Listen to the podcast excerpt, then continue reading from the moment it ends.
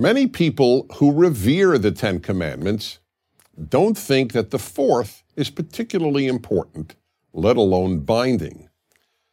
Once you understand it, however, you will recognize how life-changing, even world-changing, the Sabbath commandment is, and you will begin to appreciate how relevant it is to your own life. The fourth commandment reads, "Remember the Sabbath day to keep it holy. Six days you shall labor and do all your work, but the seventh day is a Sabbath to the Lord your God. On it you shall not do any work, neither you, nor your son or daughter, nor your male or female servant, nor your animals, nor any foreigner residing in your towns." Why is this so important?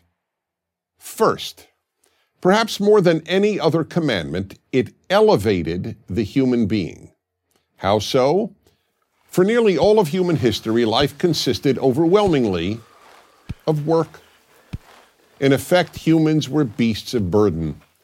This commandment, and only this commandment, changed all that by insisting that people cease working one day out of seven. Second, more than any other commandment, the Sabbath day reminds people that they are meant to be free. As the second version of the commandment, the one summarized by Moses in the book of Deuteronomy, states, "Remember that you were slaves in Egypt." In other words, remember that slaves cannot have a Sabbath. In light of this, I might add that in the biblical view, unless necessary for survival, people who choose to work seven days a week are essentially slaves. Slaves to work, or perhaps to money, but slaves nonetheless. The millionaire who works seven days a week is simply a rich slave. Third, while the Bible could not universally abolish slavery, the Sabbath commandment greatly humanized that terrible institution and even helped make slavery impossible. By definition, a slave owner was under no obligation to allow a slave to ever rest, let alone to rest one day every week.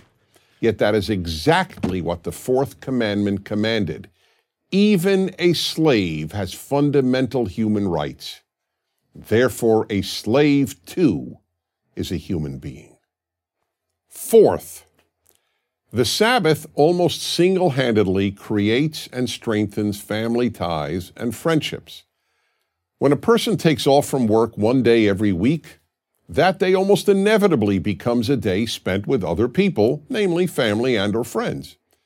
It has similar positive effects on marriages.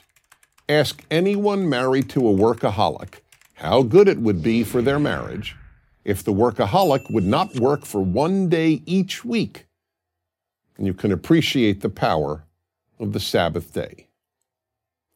Fifth, the Sabbath commandment granted animals dignity. Even one's animals had to rest one day a week. It is, to the best of our knowledge, the first national law in history on behalf of animals, and its benefits to animals surely went beyond a mandatory day of rest for them. People who felt divinely obligated to give their animals a day of rest were much less likely to treat their animals cruelly any day of the week.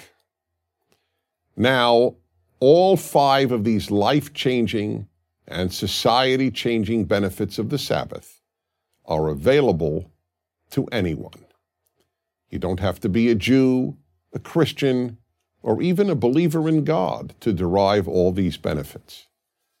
But the reality is that those who believe the Ten Commandments were given by God are the ones who have kept the Sabbath alive. The God factor plays another role in the Sabbath. Just as faith in God brings people to the Sabbath, observing the Sabbath brings people to faith in God. That is why the first version of the Ten Commandments, the version in the book of Exodus, ends with these words, "For in six days God made the heavens and the earth, the sea, and all that is in them, but he rested on the seventh day. Therefore God blessed the Sabbath day and made it holy." However you interpret six days, and many Jewish and Christian believers do not translate days as twenty-four hour periods, the point is this: every time you keep the Sabbath, you are affirming that there is a creator, that the world didn't just happen, that life isn't some meaningless coincidence, but that it is infinitely meaningful, and therefore each of us has a unique significance and purpose.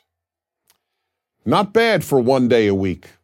No wonder that the Sabbath is one of the Ten Commandments. No wonder that those who have it in their lives are often happier, with richer family lives, more serenity, a community of friends, and yes, are even healthier. You might want to give it a try. I'm Dennis Prager. Join Prager University, subscribe to our YouTube channel, and sign up for free at prager u dot com.